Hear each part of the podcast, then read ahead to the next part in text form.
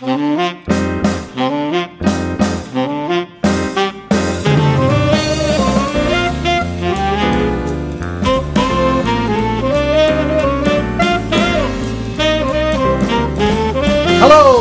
and welcome to another episode of the Mr. Barton Maths Podcast with me, Craig Barton, a show where I interview people who interest and inspire me from the world of education. This time around, I spoke to Lucy Crehan. Lucy is a former science and psychology teacher turned international education consultant and explorer. She is also the author of one of my favourite books of the last few years, Cleverlands. Now, in order to write the book, Lucy helped out in schools and lived with teachers in Finland, Canada, Singapore, Japan, New Zealand, and Shanghai, spending a month in each place. As soon as I started reading Cleverlands, I just knew I had to get Lucy on the show to dig deeper into some of her findings and hopefully dispel some of the myths you often hear about education in these higher performing regions. So, in a wide ranging conversation, we discussed the following things and much, much more besides. I start by clarifying just what is a PISA score and how is it calculated. We then journey to Finland to discuss the benefits of a later school start and the use of textbooks. Next up is Japan, where we look at problem solving and differentiation. Then we travel to Singapore to focus on teacher training. Whilst we're over that way, we might as well pop in on China to look at growth mindsets and drills. And then we venture to Canada with age related expectations and a problem solving curriculum. We then discuss the role of technology, homework, and teacher workload before Lucy reflects on what she has learned on her travels and the reaction to her findings back in the UK. Now, you know what I'm going to say here because I say it all the time, but only because I really, really mean it. I absolutely loved every minute of this conversation. I'm so lucky with the guests who agreed to speak to me. Lucy has a unique perspective on education across the globe, having immersed herself in it, speaking and living with teachers, parents, and students. This episode is a nice complement to my second interview with Ed Southall, where we focused on the way maths is taught in Japan, and I discussed two of my own takeaways after the interview. Now, if you buy one book as a result of this podcast, then obviously make it Cleverlands. However, if you buy two, then maybe consider snapping up How I Wish I'd Taught Maths. And if you've already bought it, firstly, thank you so much. And secondly, if you have time to give the book a quick review, ideally a positive one, on Amazon, then I will be eternally grateful. Anyway, I will deprive you no longer as I introduce Lucy Crehan, live from a hotel in Seoul, Korea, speaking to me in my office in Blackburn. I really need to get out more. I really hope you enjoy this one. I know you will. And as ever, I will see you on the other side.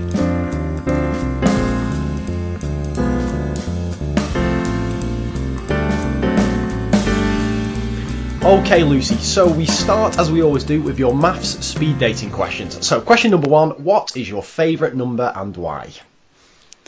Terrible start to the interview, I'm afraid, but I genuinely don't have one. Oh, and I didn't want to just make up a story. I'm sorry. Uh, no, I'll tell you what. sorry I This is this, there, no, you haven't. This is a well, you have. You definitely have. But this is this is a trend um, amongst guests now. Even math maths teachers seem to be going off favourite numbers. So I can't have too much of a go at you there, Lucy, with that one. All right, then. What about this one? What was your favourite topic in maths as a student? Algebra in general, um, particularly like solving simultaneous equations, just had a nice, relaxing logic to it. Oh, nice. Hey, I like this. You're endearing yourself with our math listening audience straight away with that one. Um, last question, Lucy. If you um, had to have a job that was absolutely nothing to do with education at all, what what would you do and why? I would work in old people policy. That's probably not what it's called officially, but the, one of the big, uh, big, big challenges I think is is looking after the elderly and the fact that so many of them are lonely. Um, and something that I really enjoy in my current job is is going and, and talking to people and finding out what their issues are and what potential solutions might be, and then and then making suggestions as to how that might work on a on a bigger bigger level. So I think I could apply those same skills to a different important area. Super, fantastic. Uh, right, well, before we dig into Cleverlands and all that, I just wondered if you could um, talk us through your career to date, Lucy. How, how did you get to where you are now? I started as a teacher. Um, in fact, before I qualified, I taught in an autistic school for a year. Um, I then did the Teach First program, um, where I taught science for two years and stayed for a third year, um, mainly teaching psychology and a bit of RE.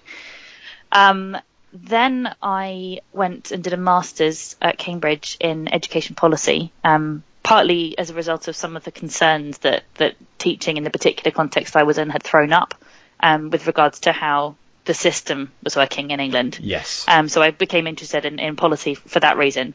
Went to study that um, as part of this master's, and, and as, a, as a result, read quite a lot about different top performing education systems that do well in PISA, uh, particularly because at the time this was the Gove era, um, and Michael Gove was was speaking a lot about top performing systems, and the reason that we're doing these reforms is because this is what they're doing in those top jurisdictions. So I, I wondered how how that was working for them, um, and at the end of it, I just thought, well, I've got I, would managed to save up a bit of money because I moved back with my parents while I was teaching. Um, wanted to go travelling and thought why not? No, it's super geeky, but why not actually go and, and spend time looking at these education systems in real life and figuring out um, what they're doing on the ground, what it looks like in the classroom. So I did that. Um, I spent a month in six different education systems, um, in, interspersed with doing bits and bobs of freelance consultancy. Um, wrote wrote the book, wrote Cleverlands, um, and it's just led to some fantastic opportunities since. So um, worked for the Education Development Trust for, for a year, um, mainly on, on education reform in Brunei, which was great. Um, lots of public speaking these days, bits of consultancy, getting into um, quite an interesting challenge, which is being asked to come and have a look at certain education systems and give an overall big picture view on what I think might need to change. So it's all it's all going on. Flipping it, and of course the highlight of your career is being on this podcast. This is this is the kind well, of culmination of it. It's all downhill from here. Absolutely. Well, we are one question away from diving into into Cleverlands, Lucy. But to kind of qualify for that, I always ask my guests this about a favourite failure. So if you can think back to your, your science teaching days, was there a particular lesson that springs to mind that, that didn't go to plan, and then what why didn't it work, and, and what did you learn from the experience? Um, I had I had one on soil acidity with year nine. nice, nice. Now, soil acidity is not the kind of topic that year nine are typically interested in, so I was trying to think of ways to make it engaging, and I came up with a whole experiment where they'd be they had to, to use the different acidities of the soil to figure out where the pirate treasure was hidden. Right. And I made a pirate map, and they had to go around the, the lab and um, and figure out where it was hidden using these techniques. But I plan to spend a lot of time thinking about how do I engage the students in this, and little time thinking, this is my, my first year of teaching, how do I actually structure and organise them so that it doesn't end up in chaos. Uh, and it ended up in chaos, and there was like test tubes full of soil smashed on the floor. you know, they were all in, in, you know really enjoying it. It wasn't that they were you know misbehaving per se, but it was chaos. Um, so so I learned that you know it's not just about the the fun bit of the planning, that creative bit. It's also about the structured transitions between different activities. That's brilliant. Yeah, a, a, recurring theme and throughout kind of guests' favourite failures on this show is is that planning for engagement is, is rarely the way to go, and, and planning for mm-hmm. achievement mm-hmm. and stuff is, is definitely better. That's brilliant, that Lucy. Right, well, you've given us a bit of a kind of a, a sneak preview of why you wanted to, to write Cleverlands, but I, w- I mm. wonder, and this, I mean, this makes me sound terrible. I, I always hear about PISA left, right, and centre, and I'm always interested when the PISA results come out. But it, it, was only when I started reading your book that I thought, right, it's about time I actually got to grips with what on earth PISA is, how the scores are calculated, and so on. So can can you mm-hmm. just give mm-hmm. us a bit of a background? Because obviously it plays an absolutely key role um, throughout your book, and, and I assume in the choice of the regions that you, you chose to visit.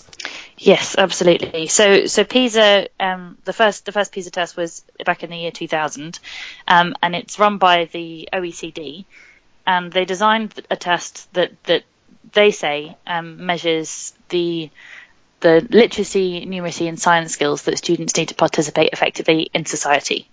Um, so, what that looks like is a um, usually word problems or interpreting data um, rather than straightforward factual type questions that students have to answer is 15 year olds that sit it. So a representative sample of 15 year olds from all participating countries, which is, um, I think all of the OECD countries, um, and, and, lots of other, um, what they call partner economies because they're not all um, countries. Some of them are, are Yes. um, areas within countries. Um, and the way they calculate it, now this is this is where my lack of statistics, apologies, uh, comes in. That essentially different different students are actually sitting different questions, so they all sit the same one test. Oh, right. Um, so it's, a, it's based on a variant of matrix sampling, so different sets of items. Um, and they then do um, item response theory scaling so that they are able to come up with an equivalency. Um, and the, the, the headline scores that you'll see in the papers where they say this, you know, score's gone up or score, score's gone down is the mean. Um, so the mean is the kind of headline measure, but then they will also, what I think is more interesting, they'll report that um, based on levels as well. So up to level six, where level two is what they consider to be the basics that you need to participate effectively in society. Um, so what we want all children to get at least level two, and then levels five and six are the top performers.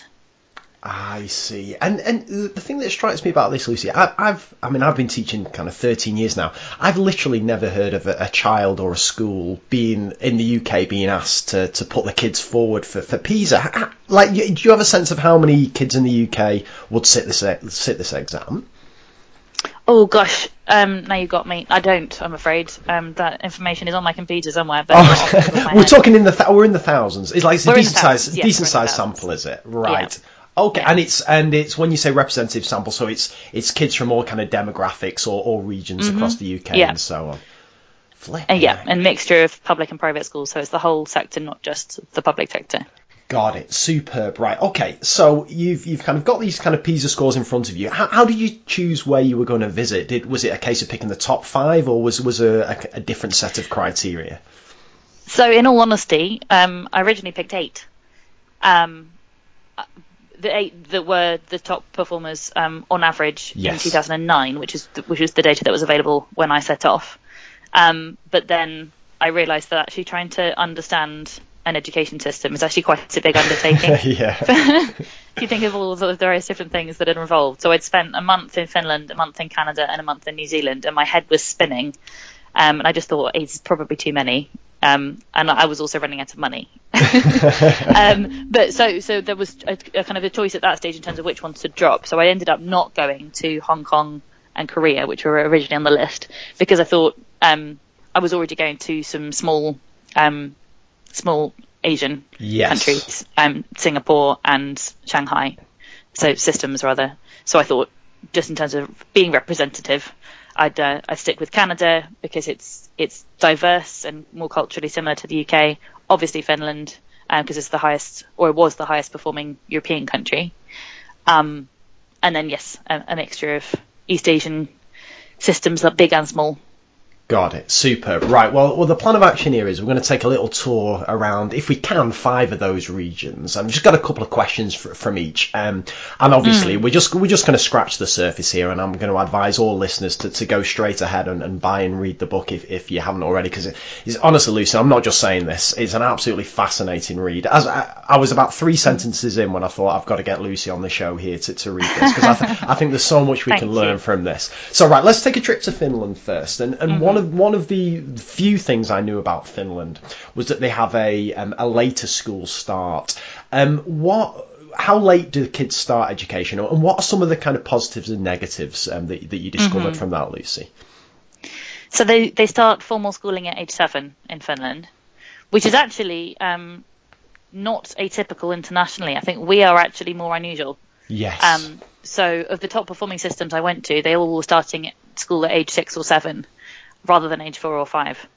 Um, what they do have though is some high high quality preschool before that. So it's not the case that children are just at home um, with their parents until age seven. Now it's compulsory for all children to attend kindergarten um, at age six, and it's in the, I think it's like about ninety three percent of students would attend for two years before that. So it's it's fairly well attended. It's not free, but it's, it's subsidised um, and means tested. So the positives of that, I think, are mainly from an inclusion perspective, um, in the sense that because you've got during those during those um, early years, you you'd have qualified teachers or qualified educators running preschool. They they still have a curriculum, but it's very broad and it's both social and educational. So they will be um, playing in kind of very rich um, educational environments, developing things like a sense of number um, and some counting and sounds and words and being read stories. You know, so it's all the kind of things that children need to help them develop the understandings that they need to even start doing things like learning to write or learning to add up. Um, and what that means is that by the time they then start school at age seven, nearly all the children are ready to start with that formal curriculum. Um, in the sense that I think in England, we, that is not the case. I mean, in the fact that you look at the attainment differences between some of born children and, and the others, and you can see that clearly it's just, it's not it's not a coincidence that some of one children just somehow less able. It's because they haven't had as long to develop those skills that they need to access the curriculum. I so, see. And c- can I just ask on that, Lucy? So, because mm. it's, it's definitely not. Because when I was reading it, I was thinking, is it the case that what they essentially do in kindergarten is just exactly what we would do in reception in year one and so on? It's just in a different setting. But eh, are you saying it's it's a completely different kind of setup? What's yeah. happening in in kindergarten? It isn't this kind of formal sit down at desk, we're starting on your maths workbook, your spelling and all that no. kind of thing. It's, it's no, it's, it's, it's completely different. It, it's I mean the, it's not entirely child initiated. I think there's a misconception that it, children just play and that's all they do. Um, there is some teacher led activity, but it's all very playful. So the kind of thing might be um, you know, children getting the children together in a circle, and there's a bunny with some Easter eggs in the middle, and the children count the Easter eggs and then turn around, and the bunny eats one or takes one away and, and then right. they count them again. So it's still, you know, they're still counting. They're still thinking about number. Same in, in, in Singapore, if I'm allowed to jump over. Yes. And they're encouraged to do sorting activities with different coloured toys and that kind of thing. So it's deliberate, it's educational, um, but it's playful. Um, and I think the crucial difference is that the um, the assessment there are not assessed expectations for children that are as specific as we have in the UK, um, which means that teachers aren't forced to be trying to get children to learn things that are just not ready for. And obviously that depends on the individual child. There's, I'm not saying that at age six children are not ready to do X, Y, and Z, but some children will be ready sooner and some children won't be. Got it, got it. Now that fascinating that, and the, and the other thing that the big one that struck me about Finland was when you were describing their approach to maths when when kids actually get to school, um, and I think you said that that lessons are relatively consistent uh, within and across schools, and that there's kind of a, a traditional teacher-led approach, but also substantial whole class interaction. And I mm-hmm. noticed that um, in some of the other countries, you went into real depth about the maths lessons. But I wonder, can you give us a little bit more on Finland there? Did, did you happen to see a, a, typical maths lesson? And can you give us a sense of, of some of the kind of main features of it? Mm-hmm. Well, conveniently, I actually asked one of the students to give, I asked her the same question. So I can read you what she said. Oh, brilliant. Um, nice. So I asked Emma, who's 15, I said, tell me what a typical lesson looks like. Um, and she happened to pick a maths lesson to describe. So here we go. She said, We'd come into class and be seated and go through the homework. If you hadn't done it, there'd be such anxiety because they'd call out random people for the answers, and if they picked you, you wouldn't know. then they'd see if anyone had anything to say about it or anything to ask. Then we'd go through the next subject we were going to talk about, like, this is how it works, and that's how it goes. And we'd make notes and ask questions and discuss, and then they'd give us some exercises to do from our workbooks, and that would be the rest of the lesson. The teacher would go to individual people if they had questions. But it depends on the subject. It was like that in maths, but in languages we'd have sets of work like oral pair work and games.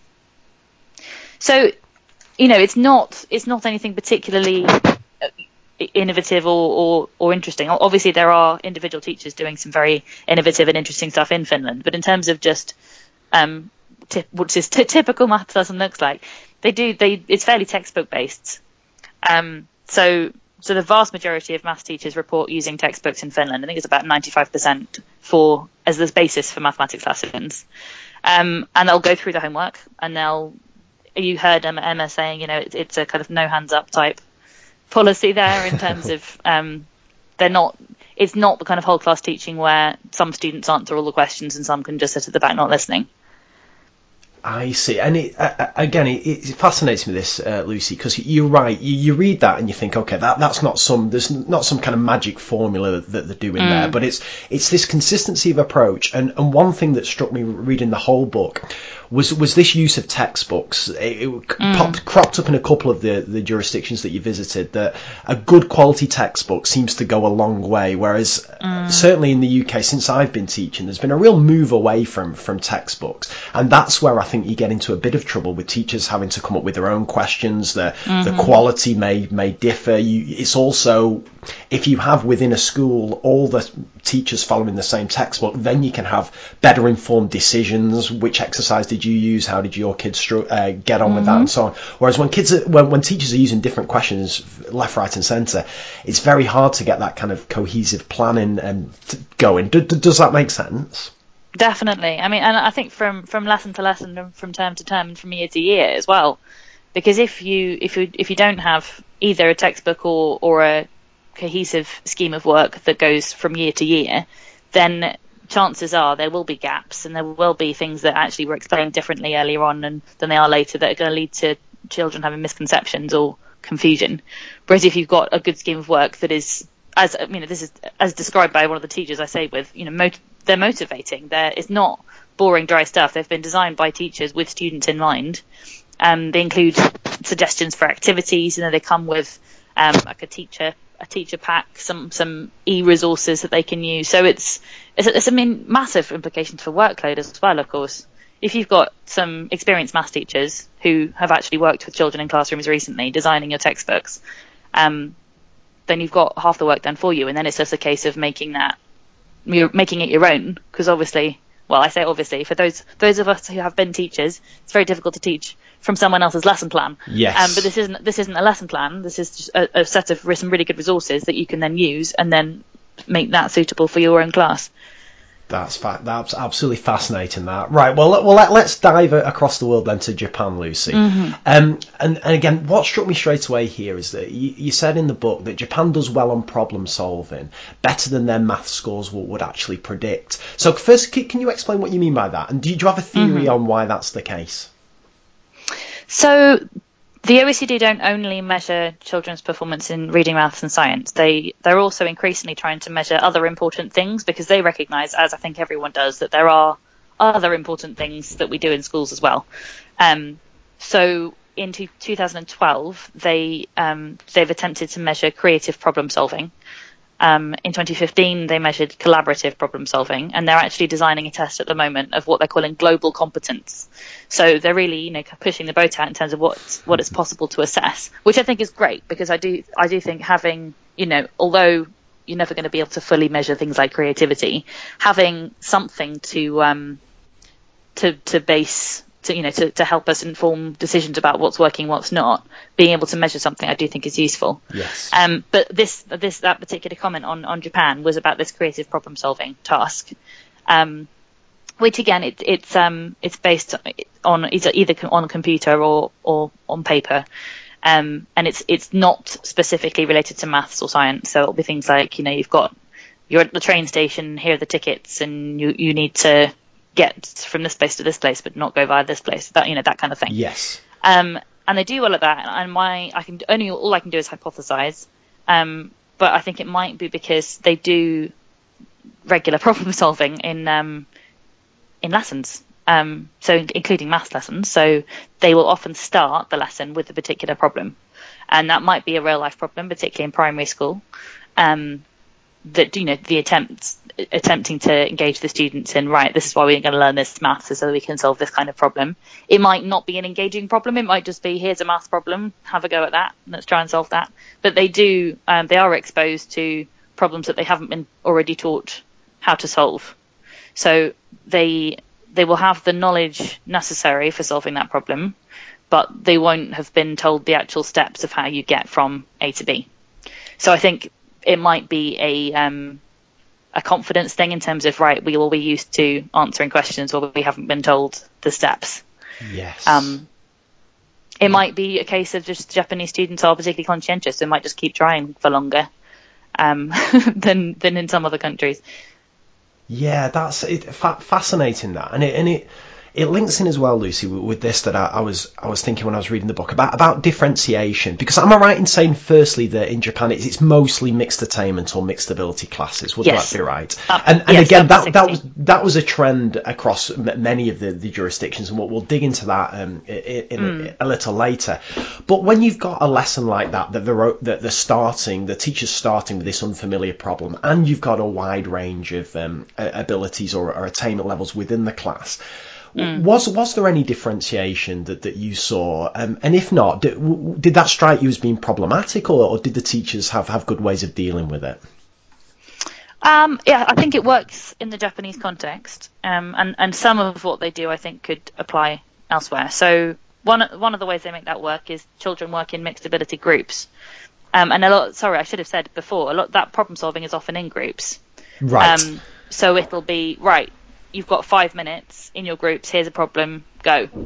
Um, so it's not it's not kind of extended project work or group work that goes on for for very long, but it is a short shot.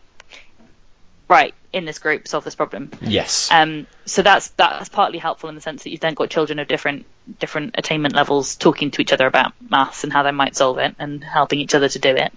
Um, when they're doing their individual work, which they do a fair amount of as well, lots of practice, the teacher works with individual students. So it's not different. They don't have differentiation in the sense that they've got different worksheets that they're doing, but the textbooks, again, textbooks and student workbooks are designed so that I suppose like all textbooks, you know, it starts with easy questions and it gets onto harder questions. So in, you know, by its very nature, that's differentiated in the sense that some students are going to be getting onto those hard questions and some of them are not.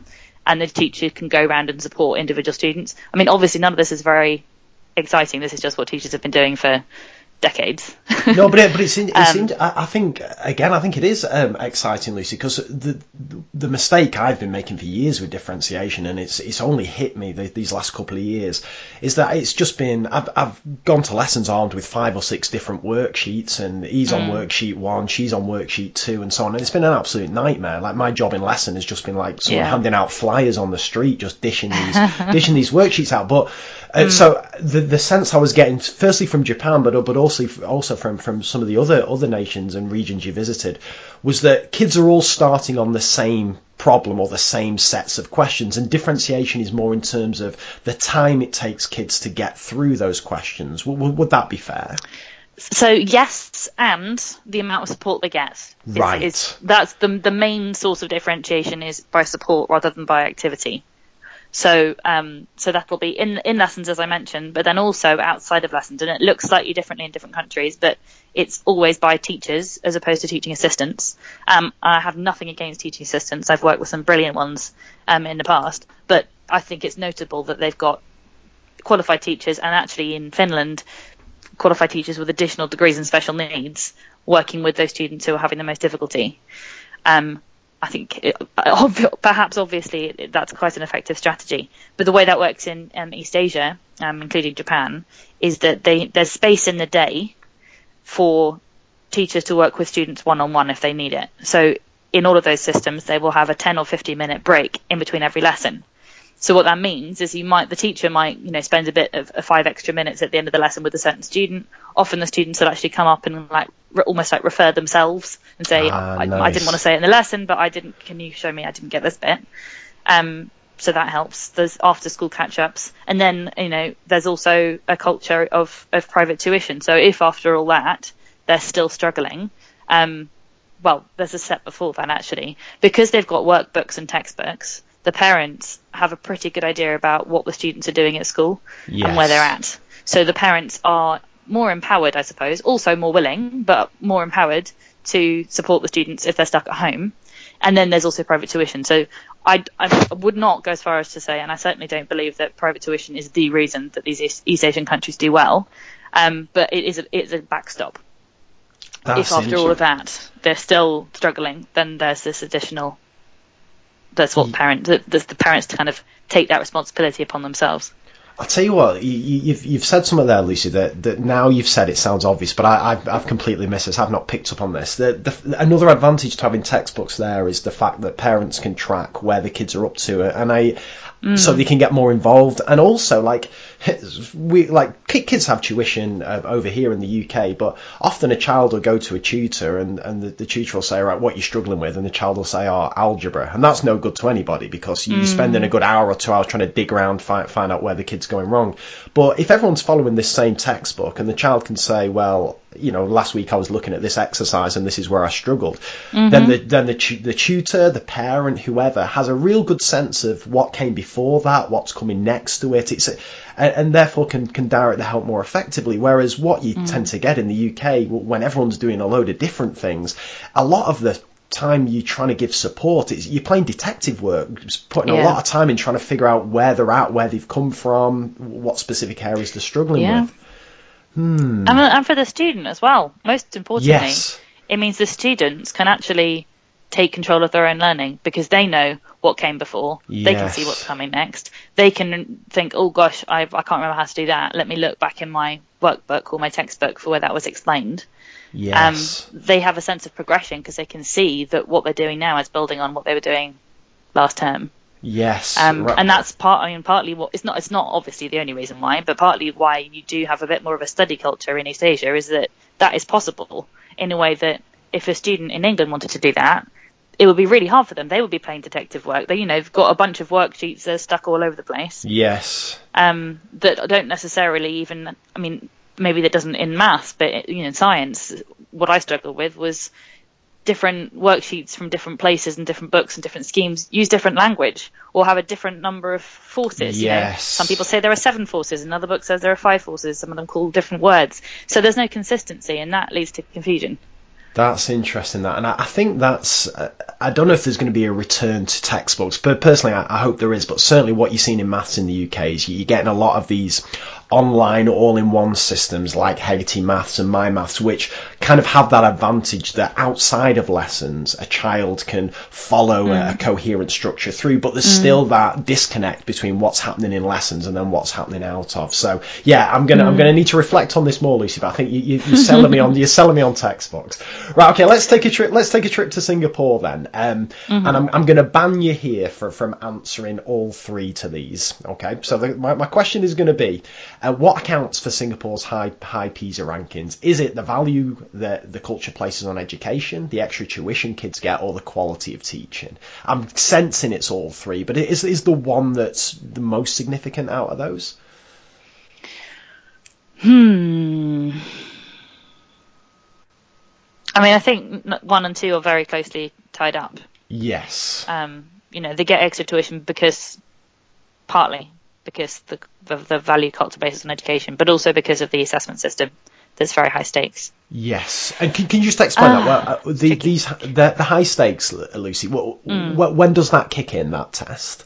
It kicks in quite young in Singapore, at uh, age 12. So, yeah. so unlike the other five systems I went to, um, Singapore do stream, um, or rather track students into different schools based on a test at age 12. So, like the 11 plus, um, it's called the PSLE, the Primary School Leaving Exam, and it is a very, very big deal because it's is national. All students take it, and it doesn't only determine what school you go to, but it actually determines what assessments you take. So, if you go to a certain type of school, you won't even take O levels, for example. So it really does affect your future chances, um, and that means that par- you know parents know that, and even the parents who don't want to engage in in you know private tuition or getting their kids to do extra homework feel that they have to because everyone else is, and it's a, yes. it becomes a bit of a rat race. Um, it's the same in, in, in Shanghai.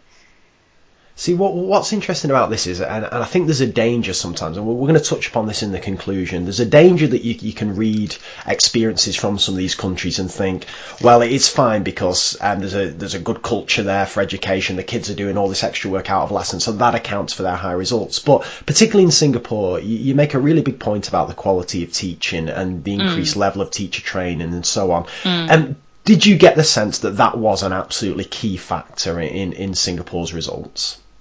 Yes, yes, I do. I don't think Singapore's results would be as high if they didn't have this um, the kind of this value on, on education from from the parents. But I do still think it would be high. I mean, yes. you, you know, Singapore they're so far above everyone else in terms of PISA scores that they could drop some way down and still be at the top. um, and the and the teaching, just you know, just anecdotally, just in terms of what I saw, it's very high quality. Um, obviously, there's you know, like anywhere, there are better teachers and worse teachers, but the amount of thought that goes into planning means that the lessons are just, well, really well, really well structured, um, pretty engaging, pretty interactive. Um, yeah. and, and, if you were, if you, because I'm interested in this, because obviously you, you've, you've seen hundreds, if not thousands, of lessons, and again in, in lots of different places. And and it, it really struck me that you, you, said that these were some of the best lessons you've seen. What can, mm. can you pinpoint what what what kind of makes, especially particularly as perhaps a, as a, as a non-math specialist, if you sit in a maths lesson in Singapore and you you yourself mm. can tell that actually this is quality, what's going on here. Mm. What what does that quality look like, Lucy? Is it in the questions they ask? Is it the explanations, the pace of the lesson? What what's making it so good?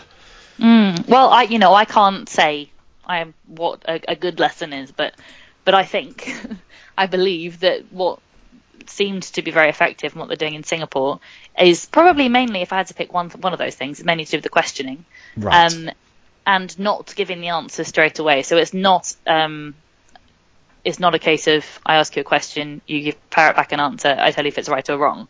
Um, it's it's asking students questions that require them to think quite deeply about mathematics um, and a number of different ways of, of, reaching the same answer, for example. So what are the different methods we could use to get here? Um, thinking and, and then engaging with other people's ideas about how they've got there and where there are mistakes, getting students to really think through why they made that mistake and build off build off what each other are saying, rather than you, giving them the answer. And did you get a sense, Lucy, of where these questions came from? Were, these from the textbook as well, or were these kind of uh, planned individually by teachers or in joint mm. planning? Because I get a sense that that, that actual starting question seems to be crucial, right? Because it's got mm. to it's got to engage different levels of thought. It's got to allow kids to try and come about solving it in different ways, so you can have mm. this discussion. Whereas you can be the best teacher in the world, but if you ask a crap question at the start and it just closes yeah. down thought, it, it's all over. So yeah, did yeah. you get a sense exactly. where, where these questions came from? Um, three three places. Um, one is they have well designed textbooks, so some some of them will be in there. Yeah. One is that they also have um, teacher guides, which will include things like um, you know key questions to really get students thinking, or hinge questions you can ask to check whether or not students have got it. Suggested activities that are going to be engaging for students in this lesson. Um, so that I think would be a huge help as a teacher, particularly if you're a new teacher. Yes. Um, and then thirdly, it's collaborative planning. So in they will have a period every week, and this is the same in um, in Finland, in Japan, in Shanghai. They'll have a period every week where they all the maths teachers that teach, you know, lower secondary maths, for example, will meet and plan together and say, right, what are we doing with year nine next week? What do we have in terms of resources? What do we know already about the best way to teach this topic? What what else do we need? And then, okay, well, can you go and make that, and I'll make this. So it's talking about is in the same way that I think the good maths lesson involves some talking about your mathematical process. Yes. I think a good good teaching partly involves talking about your teaching and, and your planning um, with colleagues. Yes. Um, and, and, and it splits the workload as well. Can I just ask on that, Lucy, as well? Because I'm thinking you, will have teachers listen to this, and I, I, will be the same, thinking to myself, right, that sounds brilliant, but when do we have time over here to, for teachers to get together and so mm. on? Um, if, mm. if, if we've got teachers listening who can get together as a department for half an hour a week or even an hour a week or something like that, is there anything that you've seen in Singapore or in, in some of these regions about how teachers actually work together effectively? That even though we have less time time over here to, to spend collaboratively planning, we could actually mm-hmm. make the most of that time by adopting some of these these more effective practices, if that makes sense. Nothing specific, to be honest. I mean, it was just, as I said, really in terms of right, what what do we have? What do we know? What do we yes. need? Um, yeah, yeah. So it's it's looking yeah, and but I, th- I think you've, you you still hit the nail on the head um, there. There's a definite structure to that planning. Whereas what what I tend to see in in a lot of maths department meetings that I've I've had chance to visit, and even some of the ones I've run myself, it's kind of a teacher standing up saying, "Oh, here's a good resource I used," and then another teacher, "Here's a good resource I used," and so on. But having mm. a more structured approach to that planning, what have we got coming up next? Thinking about the misconceptions yeah. and so on because it's not it's not a general maths meeting. It yes. is specifically planning for next week's lesson. So that gives us a focus because you know that you know we're all doing this topic, so that immediately focuses you in. Yeah, and I think you, again you've hit the nail on the head as well there because how many of the maths meetings that, that teachers have who listen to this are actually planning focused, or how many of them is mm. planning just a kind of add on after all the admin and all that other crap's been, been mm, mm, sorted out. So yeah, that's no, that's interesting. That is interesting. So perhaps one difference, and this isn't going to help teachers much, it's not teachers that are going to be creating this problem. But if any head teachers are listening, uh, what they spend less time doing is is recording and analysing data. Um, Ah. Therefore, they have more time for the planning. So they might use data in their planning, and if they've you know if they've recently done a, a mock test, and then they can see where the students have, have fallen down, and therefore what they need to do to inform their teaching. But the point of that is very much it's formative. It's to inform their planning rather than tracking. Um, is the student on on track to meet their target grade every two I, weeks? I see. Oh, And, just just while just whilst we're on this, just just generally, Lucy, um, homework. Did did you did you get a sense of any uh, trend in terms of homework, both from uh, what homework looked like, and this can be from from any of the jurisdictions you visited, but also um, kind of teacher workload in terms of marking homework. Were, were teachers spending every Sunday doing the marking and then banging it all in a spreadsheet and then having all this mad time triple marking, purple pen, blah blah blah blah blah? did, did you get a sense of any of that? Um, I, I, I don't. I couldn't tell you much about the different types of homework. I didn't look into that in particular. In terms of marking homework and marking in general, um, there's mu- was much more of an emphasis on feedback happening verbally to the whole class at the beginning of the next lesson. Yes. So, you know, as I mentioned when Emma was Emma was describing the lesson, it started with we go through the homework and any problems people had. So you're not having to write here's how you do it on their on their homework because you're telling them, or even better, one of their peers is telling them who Yes. got that one right. Um, and it's the same, you know. I was in in Shanghai. One of the lessons I was supposed to go into, the teacher came up to me and said, "Oh no, no, you don't want to come into this one. It'll be really boring. We're just going through the homework." And I was thinking, well, that's that's probably why you're doing so well in maths yeah. because yeah, you're yeah. spending the first half, an- you know, half, an hour doing. Let's go through all of the misconceptions that you have and making sure that you understand it properly. Yes, that's So, good. I- yeah, I, so like that's- that. So that, so less less marking from that perspective, but also there, there isn't the same um, kind of audit trail. There's you know they have accountability systems, but they're not as concerned seemingly with evidence of Yes. stuff. Um, and that's and that's partly because it's not as high stakes for, for the Yes.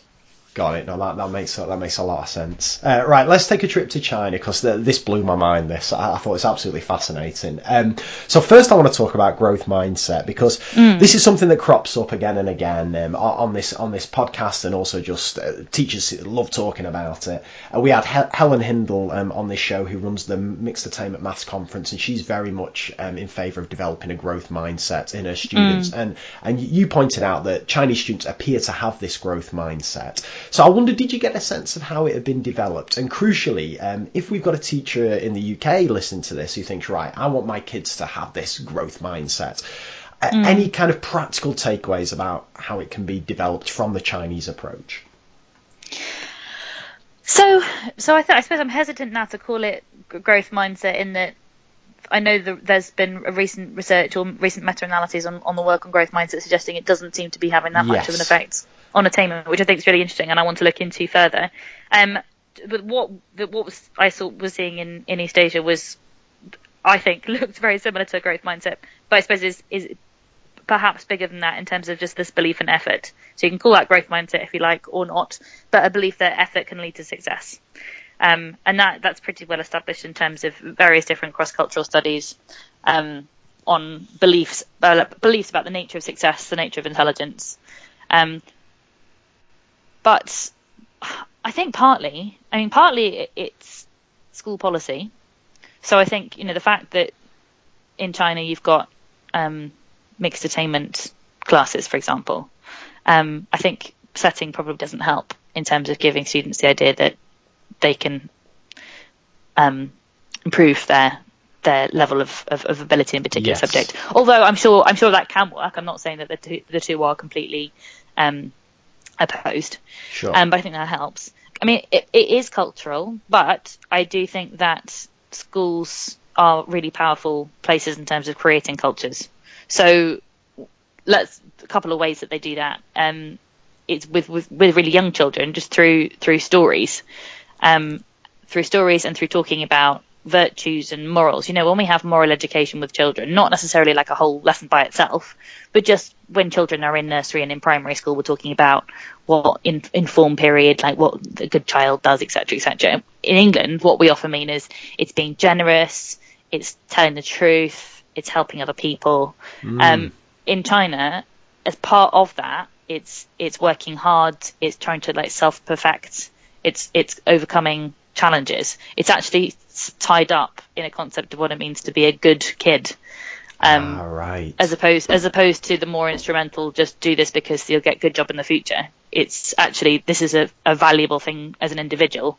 It's a valuable quality to work hard. So they tell kids stories in terms of. Um, do you want to? Should I tell you a story?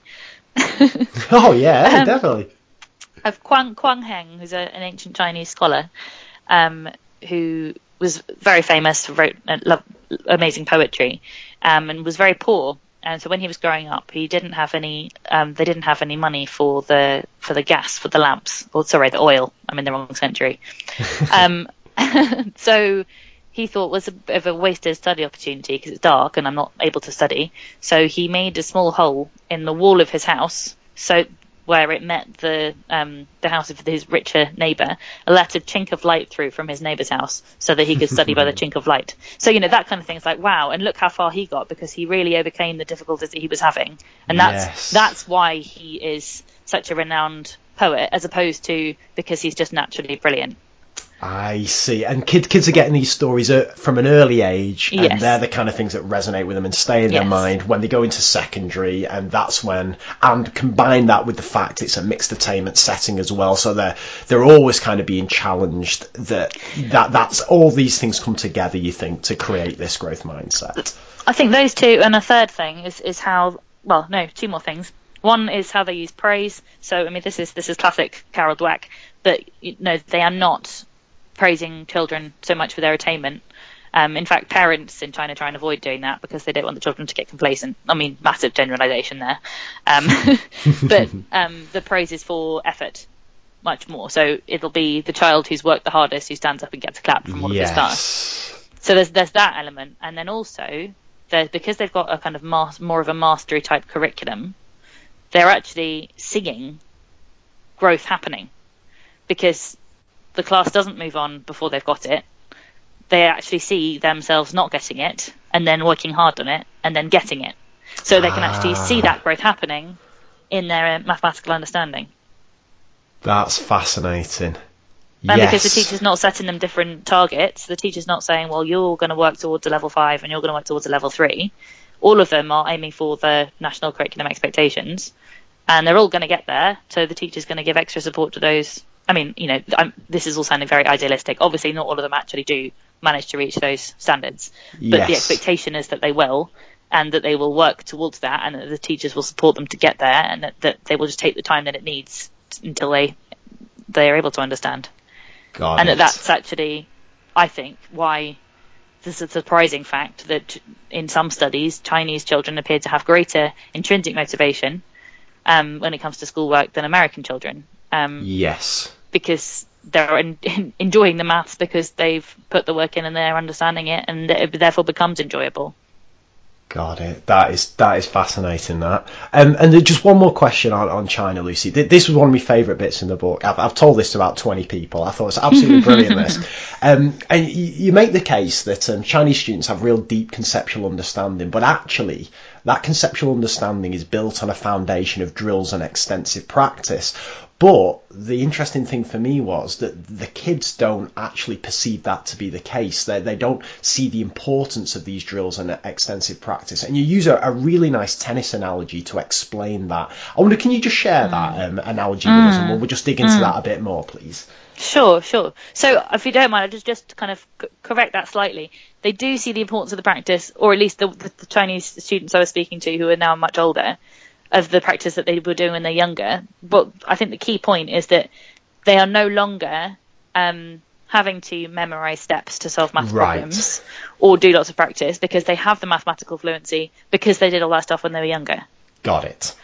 So, so actually, there's, there's some some seemingly counterintuitive findings if you look at um, PISA data about teaching practices, or, or rather learning strategies.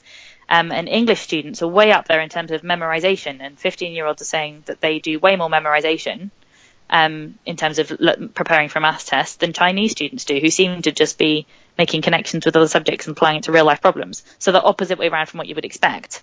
Um, and in, indeed, like one of the Chinese students I was speaking to, who then moved to Canada, was complaining that in her high school math classes she had to follow all the steps rather than just being able to do it her own way or just see the answer. So all of this Right. is, sounds like, well, you know, the Chinese aren't doing any memorization and they're not doing any practice, and it's all just fairly f- free flow Yes. um, which is not at all what you would normally expect. But when this isn't my analogy, I cannot take credit. I was speaking to this um, chap called Roni, who is um, who was is Chinese, was educated in China, and then moved to to Canada to um, tutor. Um, he's tutoring people who are applying for university and therefore have to pass the maths test to do that. Um, and he was saying was it's like if you're playing tennis. You know, when Roger Federer is was first learning to play tennis, he didn't learn to play by just playing. He learned by first of all he threw the ball just in terms of that serve. He just threw the ball up in the air hundreds of times and practiced just getting it just right. He practiced swinging the bat just you know just the, hundreds of times just to get the practice. Jonny Wilkinson similarly, how many times do you think he practiced kicking? yes. Um, and and because of all that, now when when Roger Federer serves, he doesn't think right, throw it up just this much and bring my arm back just this much because he's that's all just become so natural to him because he's practiced it so many times before. Yes, and it- it's, it's fascinating. This because this is is a recurring theme um, again on this show and, and in my reading that. And again, I don't know your take on this, Lucy. but We could get into dodgy ground. Because pe- people have a go at me when I start saying this, but I'll just chuck it in the mix. Chuck it in the mix anyway. That um, I'm not convinced kids learn the kind of basic skills through open-ended problem solving unless they've got these these basics in place. And I, I the, the mistake I, t- I used to make was I would give my kids these what I considered to be interesting problems, and and the logic being we'll learn the ability to solve problems and we'll learn all the basic skills that are mm. required to solve the problem at the same time. But when you start mm. reading about cognitive load theory and, and the limits of working memory, you, you, uh, for me anyway, you start to realise that unless these basic skills are in place, unless they've been automated, so and like you, t- you talk about Federer and, and Jonny Wilkinson, unless they can do the basics without thinking, then mm. they, they've no chance to be able to put together the strategies to win a game in the sense of tennis, but but then mm-hmm. strategies to solve a problem and think deeper and try different approaches because so much of their working memory is taken up on trying to remember how to do the basics. So I, mm-hmm. I just thought this was a, a, absolutely fascinating. The fact that you almost reach a stage where you don't realise how important all that extensive practice has been because almost by definition you're not thinking about it because it's it's it's all mm. just been automated mm. i if that makes sense. And it just looks natural, but it isn't. Yes. yeah, flipping heck. Yeah, Yeah. no, I, I absolutely love that. Right, well, let, let's take a trip to our final place before before we do some generalities, and that's Canada. Now, again, this this blew me away. This because I, I think you make the point that one of the key reasons you wanted to visit Canada is kind of culturally, it's it's the most similar to, to the UK into uh, compared to the other countries, and yet they seem to regularly outperform us when it when it comes to PISA. And one of the one of the first points that struck me was the use of age-related descriptors, and you argue that this is far better than target levels and grades that we tend to have in the UK. So can you just tell us a little bit about these age-related descriptors, and crucially, why do you think they're an improvement on, on what we normally do? Sure. So, so I mean, it very much ties into the growth mindset idea that we were just speaking about, and actually similarly what they're doing in China in terms of having these levels and supporting students to get there. If you've got age-related expectations at the end of the year, then that's right. Right. If in when you are eight years old, you are going to you ought to be able to do X, Y, and Z. That means it's very clear to to teachers, to to parents, if students are are struggling or, or falling behind so that they are able to support them and give them that extra support that they need to reach them. Um, it's, it's not like if they don't reach them, they're told that they are terrible. It's a sense of just you're not yet, you're not yet there. but that's okay, and we'll keep supporting you to, to get there. And they, they don't get a- they, they won't get held back a year or anything like that, would they? No, you- no, you wouldn't. You wouldn't Got it. get held back a year. You just get extra help, possibly pulled out of some temporarily for some for some classes for some additional input. Um, again, by a qualified teacher. Um, so what that means then is that you're not accepting anyone gradually falling further and further behind. Um, in the sense that if you if you've got someone you know who's come into secondary school and they've come in on a level three, what we do in England is we we automatically before they've even set foot in the school set lower expectations for them, Yes, yes. um, and that's why they don't necessarily do very well. You know that's why we've got more children not reaching those those basic the level two that I spoke about earlier that the OECD says is essential, um, because we don't expect them to get there. You know we stick it on the front of their books. We say that they're not going to get there. It really struck Um, me when it, when it struck me when when I read that, and I thought, yeah, because we have, again, I, I've I've stopped this, but we had a thing a couple of years ago where the first lesson with our year 11s, it'd be right, write your GCSE target um, on on the Mm. front of your book, and the the poor kid who's got like a grade D target, well, what's the point? Exactly. even, what what is the point in even turning up? But it, it made me wonder.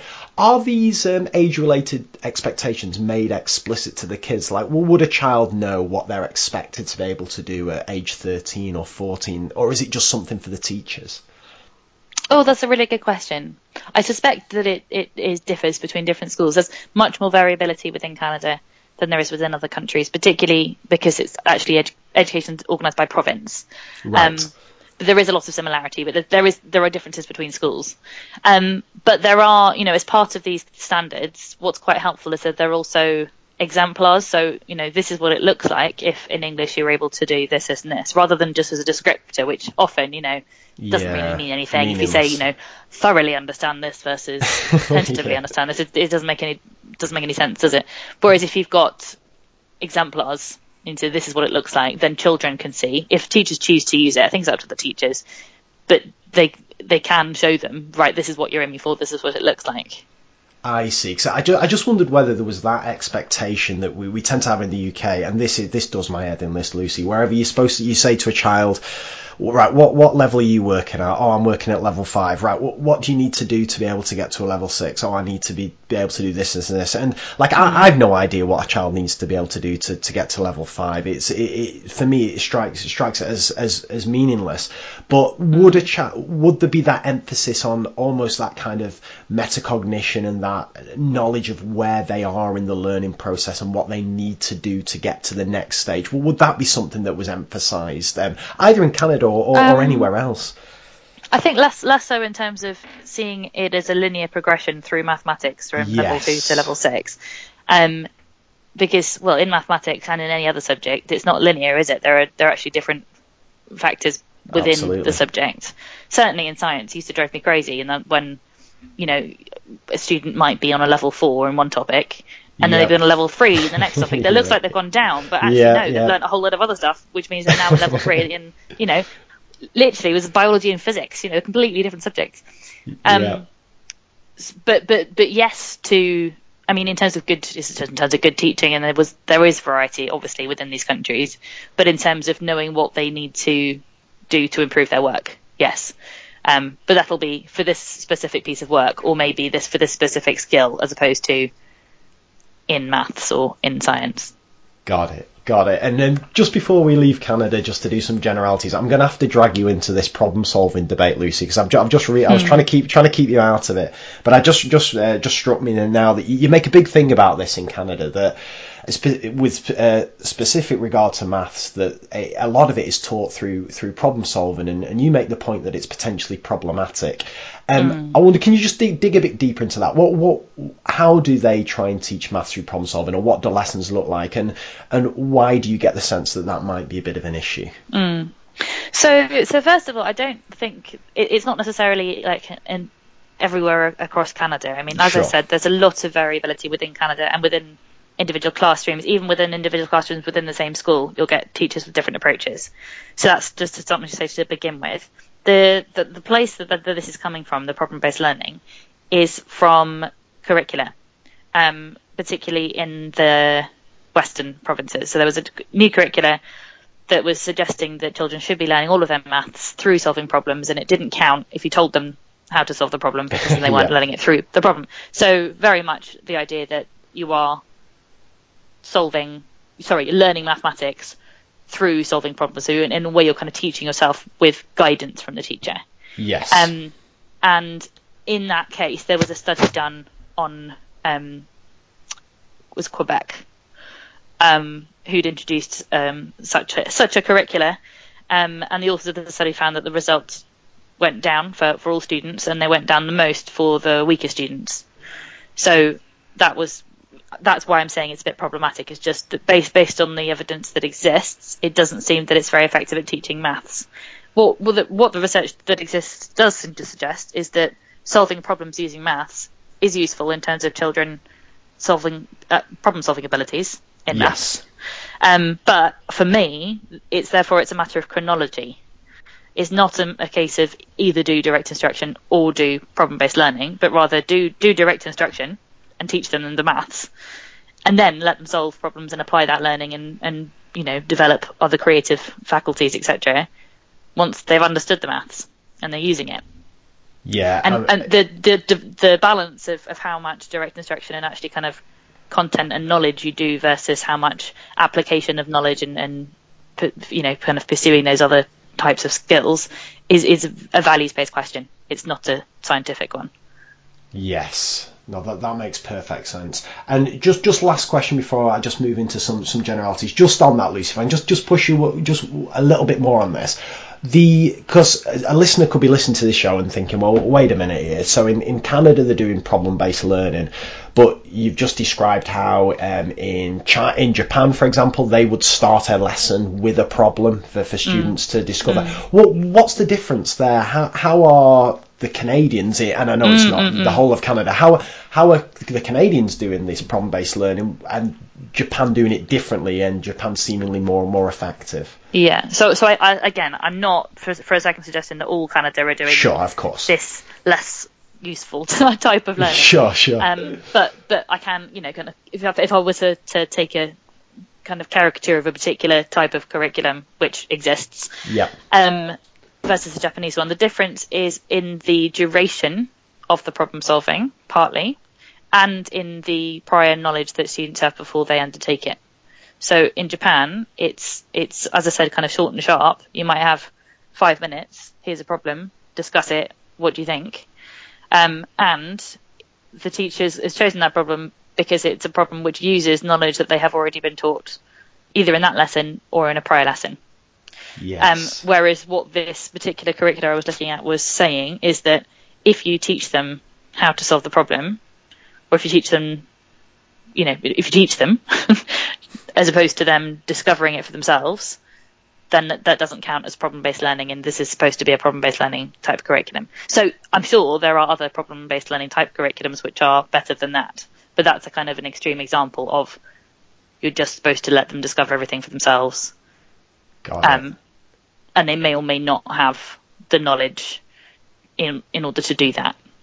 Got it. No, that makes perfect sense. Thanks for that, Lucy. Um, Just a, a couple of kind of generalities here. One thing that struck me from reading the book was um, technology, the, the use of technology in lessons, and in particularly maths lessons. It wasn't something that, that you particularly emphasised. So I wonder, did you observe any good practices, or, or are these higher performing countries kind of less technologically dependent than the UK?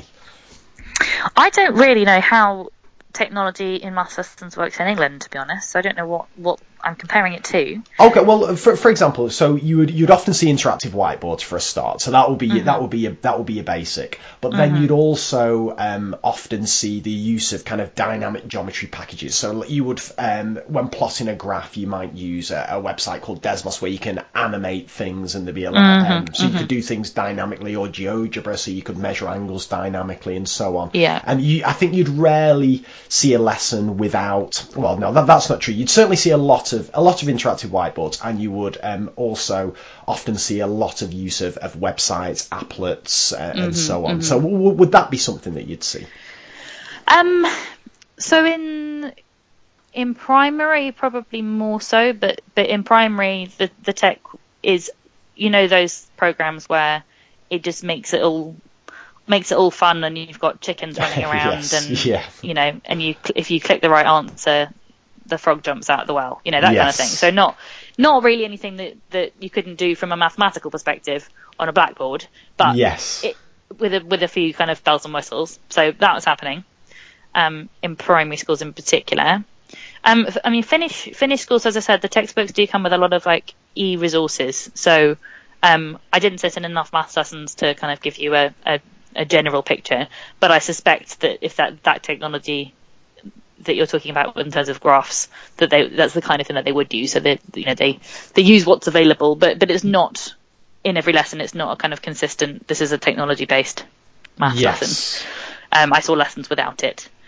Um, East Asia, um, Japan in particular, is just blackboards. They're green Yeah. and it's all written. They're green, Ah. yeah. Um, Singapore, a lot of it at secondary is also using blackboards rather than interactive whiteboards because they just find it's more effective in terms of showing how to solve a problem.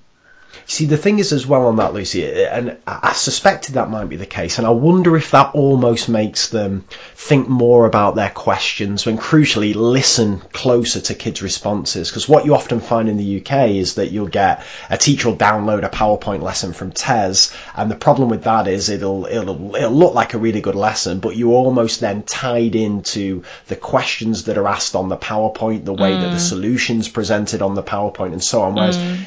if you if you're there with a blank canvas essentially, and you've got a question to ask, and then the kids are firing answers and so on, you you've got complete freedom to to to, and it takes it. it's a lot more. You need a lot more skill to do it, but you're then much more adaptive and responsive to, to Yeah. your kids' answers, as opposed to if you've got a set PowerPoint that you've downloaded, you're going to bang it on the interactive whiteboard, and you're going to do it no matter what. Yeah, I, I- yeah. I, think I think that might be a, a factor if that makes sense. Mm, yeah, it makes complete sense. Yeah, and no, and I didn't see, I didn't see the kind of PowerPoint approach anywhere in terms of math lessons.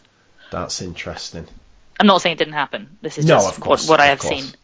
Um, one, just one, one other thing I did see Yes. in some Canadian classrooms, primary, um, them doing their own kind of exercises on on laptops, practicing various mathematical. Oh, functions. okay. Right. Okay. So there is there is some use of technology, but yeah, certainly in the kind of East Asian thing, in terms of lessons itself with teachers running it, it will be perhaps less prevalent than you might see in the UK. Yes, yes. Got it. Fantastic. Okay, well, a couple of conclusions now, uh, Lucy. Uh, what, what really struck me, I, I, I love the ending of your book as well, because you describe five principles that the five high performing regions adopt. I wonder if you just pick one of those that you think possibly would have the biggest positive difference in the UK, and crucially, is it doable? Hmm. Well, we've actually we've we've talked quite a bit about one of the things which I think would really help, um, which is doable, which is well designed textbooks and Yes. schemes of work which are shared centrally. Um, so not man- mandatory at all. I think that would be it would be terrible if it was mandatory, but but having Can I just ask on that? How, come, Lucy? Why, why wouldn't you go the full hog on this? If, if you've seen really effective textbooks and schemes of work, would you not be tempted to say, right, every teacher's got to use these? I would be tempted to say here are three different types of textbooks. Choose which one suits you best. I wouldn't ever want to say here's just one textbook and you have to use it. Because partly because I think teachers would hate it. Um, I do think it's I do think perhaps um, moving towards being more of a profession we do need to have actually less autonomy in terms of the materials that we use, but not to the degree where it is just a case of this is what you're doing, off you go. Um, because even in these countries I, w- I was in, I mean, with the exception of Shanghai, it wasn't a single textbook; it was a a, a, variety you could choose. And that, you know, Right, it, okay. there are there are different effective ways of doing things, aren't there? Yes.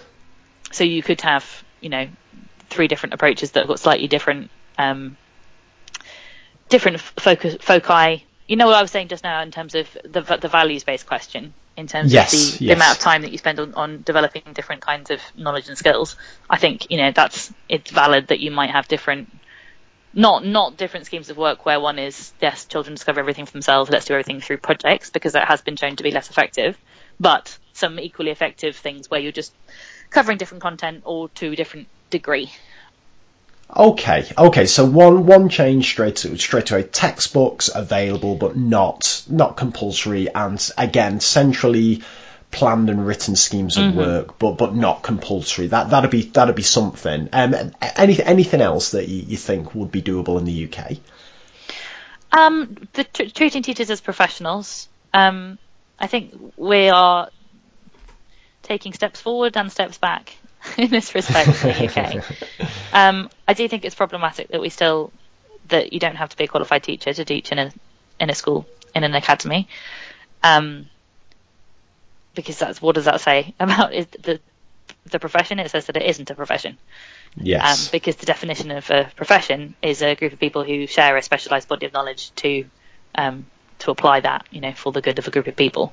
Um, and if you don't have to be qualified, then you don't, don't have access to that specialised body of knowledge. yes. So that's I think that's problematic. Um, more promisingly, I think the the establishment of the Chartered College of Teachers um, is really promising. Um, as if I mean if they can kind of become in its early days, but a genuine like voice of the profession that is able to have a, a, a site with all the available evidence that teachers can come and look at, that they can set up this chartered teacher status. I think having um, a genuine career ladder would be really helpful. Um, we haven't talked about that, but you know, as they do in they do in Shanghai and in Singapore, um, just in terms of teacher leadership, having t- having an opportunity for teachers to to be promoted um, and to have greater responsibility without having to go into management. Yes.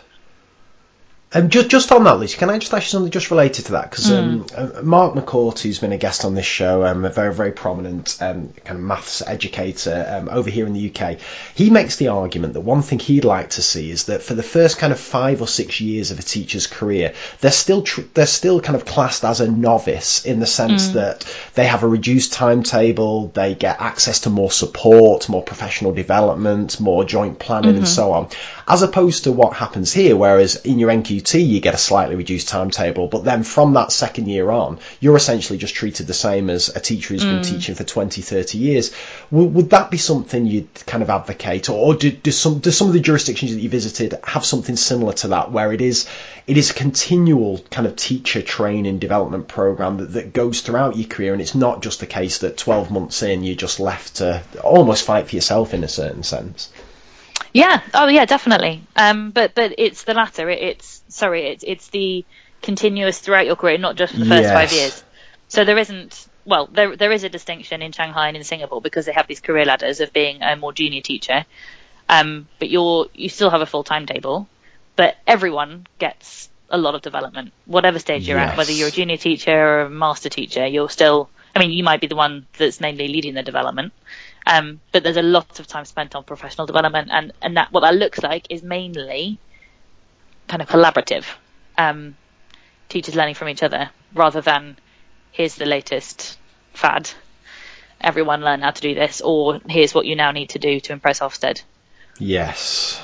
Yeah, and oh, just So- on that, you, you, again, you, you, you've you've said the big word there, Lucy. Just um, Ofsted is our, our kind of schools in, school inspections and scrutiny. I, I got- the sense that that simply just wasn't as big an issue um, in any of the countries really than, than it would be over here. Would that be fair?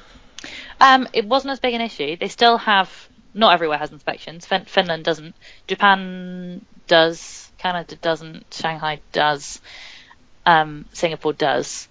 But the difference is the stakes attached to Yes. the inspection outcome. Because I don't think that Ofsted in itself is problematic. I think it's helpful if you if you've got the right people being inspectors. I think it's helpful to have you know people coming in and, and having a look and giving you some feedback. Um, I think the the problem is that that that there is a grade attached to it, that that grade is published, um, affects head teacher's career in particular, and can actually lead to them being shut down or fired. That's the problem. Yes. It's not the existence of Ofsted, it's not the inspection framework, it's what then happens as a result of a poor inspection. Got it, got it. And um, ju- just another question I was thinking, Lucy. Is there anything that the UK does that these nations could could learn from?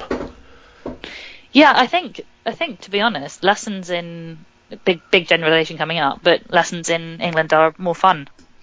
Oh, really? We're we're good Oh. at the engagement bit, I think, um, comparatively. there's there's more focus on the engagement, and I do think, as we started off by saying that you know there are, there's a problem if that's all you're doing. Obviously, Yes. you need to also be thinking about the structure of the lesson and how you're explaining things. But it would be great to have both, wouldn't it? I think that's the that would be the ideal. So And did you get a sense that's doable? yes, I don't see any reason why why you can't have why you can't have both. I mean, particularly if you have. I mean, partly it's a time issue, isn't it? Time in terms of teacher planning time. But if you already have like a really good scheme of work, and this this again it comes back to what you were saying about um, new newer teachers and, and maybe having different um, expectations of them. I Yeah. don't think that that newer teachers should be expected to be planning lessons from scratch. I think ult- Yes. ultimately there should be a shift so that responsibility for lesson design and curriculum planning is is the responsibility of more experienced teachers Yes. which would give more time because you know if you've already got that um, teacher's guide that has key questions to ask, here's some activities. You've already got um, a, a, textbook which has asks the right questions of the right levels of difficulty. Then you can spend your time thinking about and how can I make this particularly interesting to this particular class. yes. Um, so my my kind of motto on this is that you need to be designing the the the content or the concepts for mastery, but the context for motivation. And I don't see any Oh. reason why you can't do both. Just say that again, Lucy. I like that. Just what, what was that one? You need to design the concepts for mastery. So when you're thinking about curriculum design, concepts Yeah. for mastery in terms of the order of them, how quickly you go through them, etc. Um, context for motivation. So I like for it. example, you know, only you know what in particular the kids in your class are interested in, and can you take, you know, take all that really good stuff, important, importantly structured in a particular way, um, put it into a, a real life example that's relevant to these children. Got it, and that right? Okay, that's inter- That's interesting because there's, a- there's a danger, isn't there, that you, you you read a book like Cleverlands or you, you you you're in some kind of conference on Shanghai teaching and all that, and you just come out of it thinking, oh, the UK's rubbish at everything. Wh- wh- Why do we even bother? But that that's interesting that you've picked up on that thing that we do particularly well, and that also you believe there's a way to to fuse that in with some of these uh, effective practices from elsewhere. That's I like that. I like that, Lucy. Um, last couple of questions for from me. Um, so you've obviously you've come back. You, you've written uh, absolutely wonderful book. Um, you've then had an opportunity to to speak to. Um, I, I follow you on Twitter and you to, some pretty high profile people and speak at some some big events. So what have been the response from particularly uh, UK uh, people in the UK um, kind of ha- stakeholders when you've presented them with their findings with, with your findings? Sorry. Generally, pretty positive. I mean, I've had I've had some great opportunities to to do workshops with lots of head teachers, and generally, you know, that they they're interested. It makes them think different, slightly differently about different things. A lot of them are doing some of these things already, so we're really pleased to kind of have those things validated. Um, I think the the only kind of negative reaction I get is is frustration about lack of time because they want to be able to do all this stuff, and actually it's just a case of well, but but how can we how can we make this Yeah. work? Our teachers are already overworked, um, or or financial frustrations. But I do think an awful lot of this is well, it's not very expensive in the longer term. There's a there's a kind of initial activation cost, Mm, um, of course, in terms of designing some of this stuff, but um, longer term, there's no reason that that, that these systems are more expensive. Um, Will Yes. we ever get will we ever get somewhere, Lucy, with this? Will we will we ever get more time for, for teacher planning and you know less less contact lesson time and all this? Because it seems to me that that's a game changer, right? That that it's gonna it's gonna sort out the workload crisis. It's gonna lead to better better relations between teachers and it's gonna lead to better lessons and better learning. Mm. Did, did you get the sense we'll ever get there?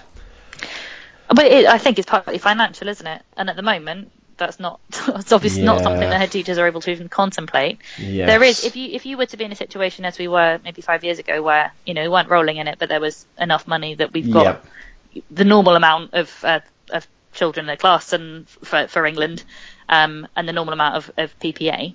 Um, Yes. What you can do in that situation is increase your class size to increase the amount of time teachers have off. Yes. Um, and that that is the approach in in East Asia. It's not that it's not that they have more teachers that give them all this PPA time. It's that they have bigger classes, um, and that works if you are taking a whole class interactive approach. Because yes. if you're trying to do lots of different students on individualized pathways or doing project based learning, then it really matters if you've got you know one teacher and 35 students because you can't get around all of them and they're not going to have the input. If you're doing a, a lot of that class, kind of whole class interactive work, then actually all of those students are kind of getting access to you. Obviously not individually, but for 20 minutes, let's say, and then you're able to go around to do individual support. And then you've got additional time outside of lessons where you can also be offering that individual support. Yes. So that makes it easier to, to have slightly bigger classes, Yeah, combined that- with the lack of the need for extensive written feedback on books.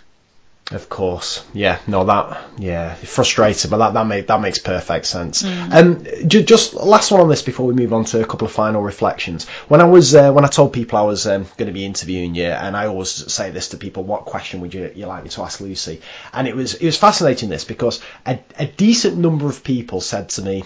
Well, it doesn't matter. We can't learn anything from, from these other jurisdictions because it's all about culture. The culture is completely different over there than it is, is in the UK. What do you say to people, Lucy, when, when you hear that? Because that's almost kind of puts the barriers up, doesn't it? We can't change the culture, so we can't learn anything from these countries. What, what, what's your response to that? My response to that would be that if you go back to the data, um, the OECD do tons of analysis and they look at a number of different factors um, that affect student outcomes, that correlate with student outcomes. Um, and there are a lot of different things which do seem to correlate with student outcomes that are not culture. I mean, you can't measure culture, but t- so the teaching practices used, for example, have a bigger impact on, or have. Ooh, no, I'm going to need to fact check myself there. a similar, I can't remember if it's just more or just less, but a similar amount of um, impact um, on student outcomes as student background does. And as you'll know, student background has a large impact. Yes. So teaching practices, if you're looking within countries, between countries, has a has a huge impact. Um, and it's the, country, the countries which are doing well in PISA are the ones that are using the teaching practices that are having the high impact. So you know there there are, and that's just one example. You know there are a number of other things like teacher teacher professionalism and CPD and, and planning time and all of that. You can't discount that, and that's not because of the culture. That's because of policy. Because the, they've made perhaps you know they, they've made the decision to do this because they value education, but that's something that we could do if we had the will politically um, to do that. So there is a ton, there's tons we can we can learn from it. That's a great answer. No, I will be. I'll be reiterating that, Lucy. That's superb. That. Um, last couple of questions then from me. You, say in the book that you, you'd like your child to go to school in Canada. Um, I wonder why that would be, and, and what would be your second choice out of the countries that you visited? So the reason that, that I would want my child to go to school in Canada is because of everything else that they do. So, so they do pretty decently in, in academics, but they have in across the schools I went to such rich um, co-curricular and extracurricular stuff too. So they've got tons of different clubs. You know, all the head teachers were so proud of saying that you know 70% of children play in some kind of sports team, and they've got um, the children are going to go down and set the salmon free, and they're going to have to keep chickens, and they're going to they've got an anime club. You know, it, it's just su- such a rich school life, um, and there's a lot of focus on relationships with teachers there as well, which I really like. Um, so, from a parental perspective, I don't only want my children to do well in reading, math, and science. I want them to have that kind of wider experience as well, which I think Canada do really well in the sense that, um, well, that's not, they they have extracurricular activities in in in Singapore and in Shanghai and Japan, and they take them pretty seriously, but they also are under quite a lot of pressure when they get to Yes. age 15, 16, because to get into high school is a big deal. Um, So I wouldn't want that. Um, and Finland, Finland is, is, is good. It's, I think it would be a nice place to be. I certainly wouldn't mind sending my kids to school there, and I think that would be, probably be my second choice. Um, but there's just not as much going on. Um, the, the not as much. You know, the school isn't the same hub in the way that they seem to be in Canada. Um, and they also, and I, I obviously I don't know what, um, haven't got children yet, what kind of, um, I can't say ability level because that's definitely not growth mindset. But you know, I don't know how easy they will find learning. Um, Yes. but, in Finland, they're not so great at stretching those who are higher attainers. So Ah, which I think That- if you're gonna, you know, if you're either going to stretch your high attainers or support your low attainers, you should definitely do the latter from a kind of social justice societal Yes. perspective. Um, but if you were a parent of one of the children who was actually getting stuff pretty quickly, it might be a little frustrating. Whereas in Canada, they do both. That's But- interesting. There is more variability in Canada, so it's much more of a, it's a much more hit and miss. Like you'd be pretty safe in Finland sending your kids anywhere that is going to be a decent school. In Canada, you could get unlucky. Got so it. Got it. More And, and, risky. and, on, and, and on that, would it be the same answer for where you'd most prefer to teach, Lucy? Would that would that be Canada too? Out No. of all the places you visited? Oh, No. go on. Where would you go for? uh, Finland. Um, And how come- have a much nicer lifestyle in Finland. So, Ah. I mean, t- so to start with, you've got some really good training. Um, quite a lot of time. You know, you've got you've got five years training in how to be a teacher in the first place. So I, I, that appeals to me because I love learning. Um, and then you've got you know you've got 15 minute breaks between lessons in the way that you don't in Canada. Um, te- teachers in Canada kind of their workload feels pretty similar to in England. Um, the, there's, you know, there are a number of ways in which the system is, is more similar to, to England than Finland's is. So they still work hard in Finland, and they probably kick me for saying that they don't. um, but they don't work as hard as everyone else. and God, that's mean, not a bad thing. You know, it's really good because they've just got a better well-being. Um, Yes. Because there's a bit more space. There's a bit more space in the day. Got it. Fantastic. And, and last couple of questions from me, Lucy. The first is uh, the big one that I always like to uh, ask near the end of the interview. Uh, what do you wish you knew when you first started teaching that you know now? Oh.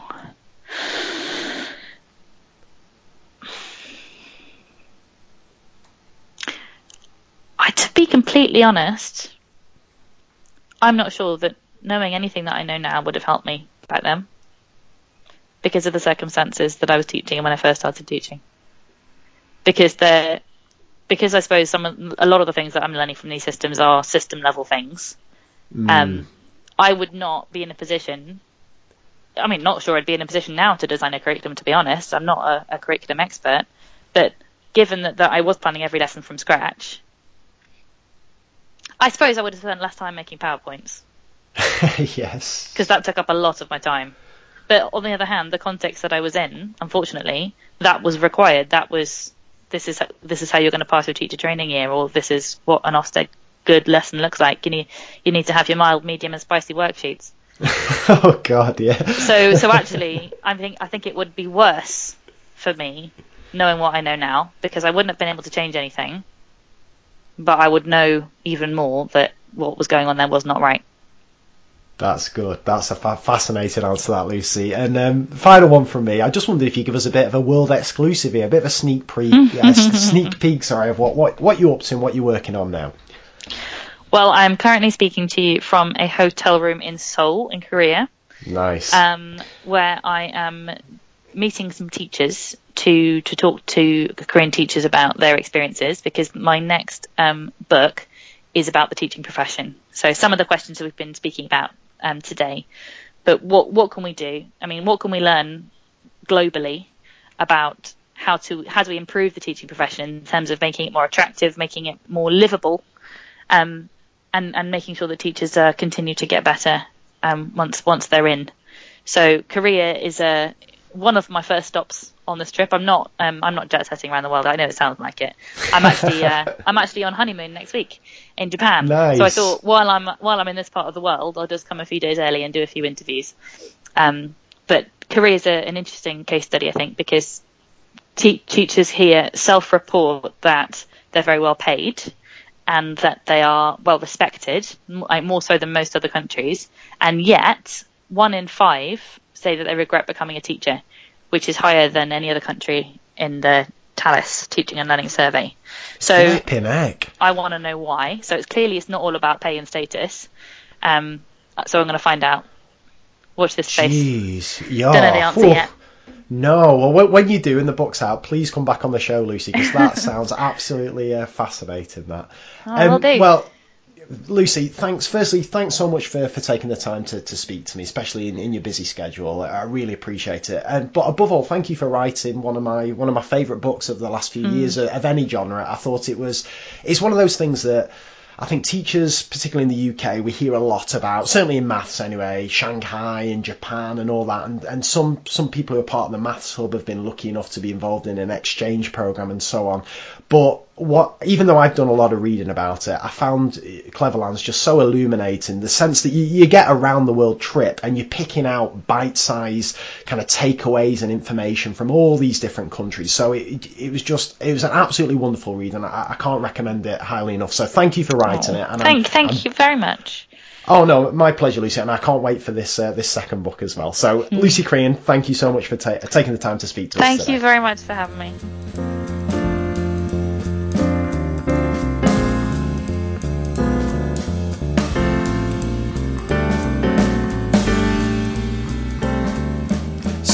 There you have it. There was my interview with Lucy Crehan, the author of Cleverlands. I really hope you enjoyed that one and got as much out of it as I did. As ever, when I speak to these wonderful guests who are so kind to give up their time to come on my show, they leave my head absolutely buzzing with thoughts and ideas. And I've got kind of three main takeaways uh, from the book Cleverlands and, and, the interview that I've just done with Lucy. And um, the first is with culture. And I, I really, really wanted to, to ask that question directly to Lucy. How does she respond when people say, but the culture's different? Because you get that all the time. And as, as I said to Lucy when I was preparing for this interview and sourcing questions, that's what people were saying to me. They were saying, no, it's all well and good hearing how well Singapore do, are doing and China are doing, but the culture's completely completely different. We just don't have that in the UK. And I think that's true to a large extent, but that doesn't mean there aren't practical things that we can do, even in the context of our school, but even more specifically in the context of our own classroom, to try and tap into a little bit of the benefits of that culture. And I return to the concept of growth mindset, something that I discussed at length with, with Helen Hindle and came up with our conversation with, with Andrew Blair as well. And the key for me, the more I read about growth mindset and the more I begin to understand it, and Lucy touched upon this as well. Let, us take the phrase growth mindset just to the side for one second, because I think there's a lot of negative connotations. And as Lucy said, there's a few studies coming out of late that suggest perhaps the effects aren't quite as strong or replicable um, as Carol Dweck and, and, other proponents would like. So let's just move growth mindset to the side uh, for a second. And let's just all agree on that the effort effort is possibly the, the, the, key to success, or certainly an absolute key driver of success. And that's a message that every single teacher out there can help drive into, into their students. And I loved, I loved that, that, that Lucy told that, that story, that uh, kind of Chinese proverb, if you will, about the, uh, the man who was working hard by uh, just a, a, little pinprick of light coming through from his, um, from his neighbour's wall. And I thought that was lovely. And it just made me think, well, what about the stories that we tell our students in class? And kids often ask me, oh, who's the best mathematician you've ever taught? Who's the cleverest? Sir, have there ever been kids that have been cleverer than you? And I've always revelled in those stories, uh, saying about students I've taught who could do things uh, uh, that just absolutely blew my mind. But that's the wrong emphasis, right? Because that starts to talk about ability and that starts to talk about natural talent. And then when you've got kids listening to that thinking, oh, well, I, can, I can never get anywhere near that, how, how on earth is that inspiring? So I need to put a different spin on my stories. I need to start telling kids stories about kids who put in effort, went above and beyond, and just made incredible progress, just achieved incredible things. And I've got tons of those stories, absolute tons of those stories. But I'm going to make a special effort now to make those explicit in my lesson. So I'm going to go in and I'm going to start talking about the story of the, the kids who were absolutely would. I had a girl. She used to cry at the sight of algebra. You put algebra up on the board, and she she had so many bad experiences with algebra. You could see tears will come in her eyes, and, and she'd start tensing up a little bit. And by the end of the year, through hard work, through coming to after school revision classes, through asking me for help, asking me for extra work, conversation with parents and stuff. She was flipping loving algebra by the end of the year, absolutely flying. And because she'd nailed out algebra, so much other stuff fell into place straight line graphs, all that kind of stuff, and absolutely nailed a GCSE. They're the stories I need to tell, not the one about the kid who could flip in plot a quadratic at age four or something like that. So, yeah, so that's one thing. We may not have the same culture in the UK, but we can cultivate that as close to that culture as we can within our own classrooms. So, that's the first takeaway. The second is textbooks. Now, again, I remember about how many years ago now, probably I've been teaching 13 years, so probably about three years into my career, the anti textbook revolution began. When I first started teaching, textbooks were everywhere. You had, you had a set textbook that you were following from your GCSE course. And then it became cool to say textbooks are crap. Textbooks are a load of rubbish. It's unimaginative. It's it's the sign of really bad teaching where you just a teacher does an example, then you say, right, turn to page 53 and crack on with it. So then there was a big kind of pressure on for teachers to design their own questions and all this kind of stuff.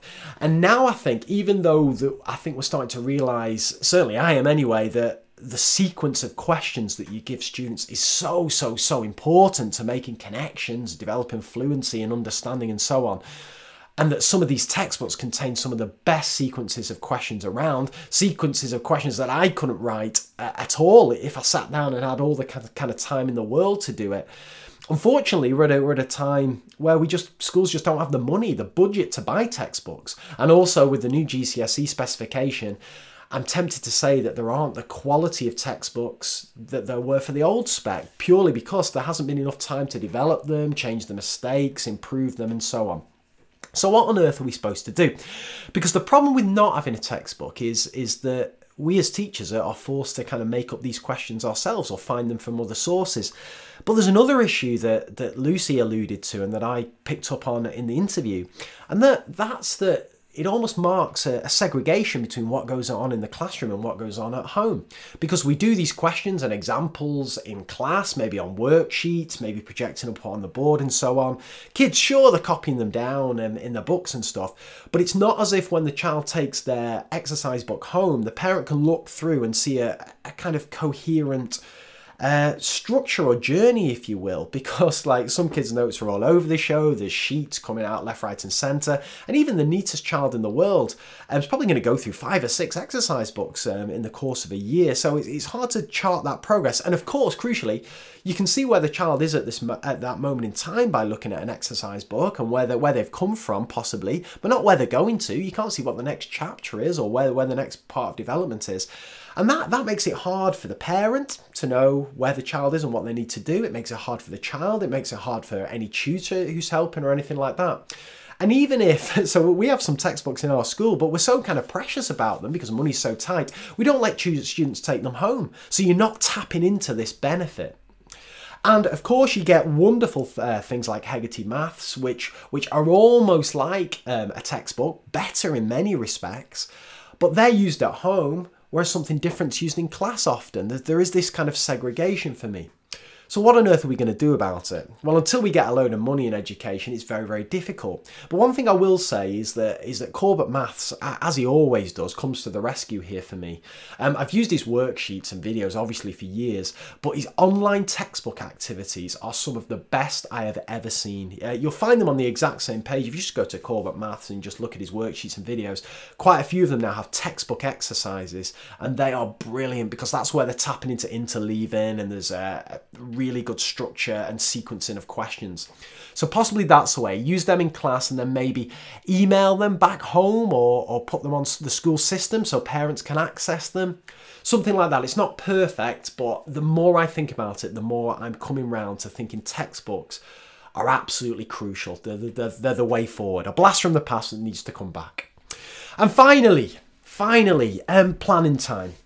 Now, um, you often hear this from these higher performing regions that the reason teachers can deliver better lessons is because they have more time to plan. And that's absolutely true. The contact, t- contact time is far less. They have bigger class sizes, but they have more time to plan and collaboratively plan. And then personally, I take the bigger class sizes um, if I had that extra time. So we can't magically create more time. We don't want to increase teacher workload. So what can we do about this? Well, I've been thinking about this, and again, it's something Lucy said um, in the interview that when teachers get together, it is purely in that moment in time to plan lessons. Whereas, of course, when we get together, certainly in our school as a department, it's a departmental meeting that we try, myself and head of department, try to get teaching and learning in there. But of course, it's, it's fighting for teachers' attention alongside, right, what's the latest bit of admin, targets, book scrutiny feedback, learning walk feedback, uh, arrangements for mock exams, all this stuff. And the um, fans of cognitive load theory will know that we, have got limited um, attention in working memory. And once you, it starts getting filled up with all that kind of rubbish, it's very hard to, to get teaching and learning uh, to dedicate enough attention and, and thought as is needed to it. So, what can we do about this? Well, I don't know how practical this is. I'm going to pitch it to my head of department, but we always meet on a Monday uh, for about an hour for our departmental meeting. Could we split that? Could we do half hour on a Monday or 20 minutes on a Monday that is just admin? Let's just get all that rubbish out of the way on a Monday. What a way to start the week. And then what about Wednesday or Thursday? Let's use the remaining 20 minutes or half an hour or whatever to have dedicated teaching and learning time. And you could sell this to staff by instead of having a one hour meeting, have two 20 minute meetings. Because I bet if you constrained it to that time, teachers work to those constraints. And especially if you know, right, I am focusing on teaching and learning here, you can get straight into it. So I wonder if that is possibly a solution.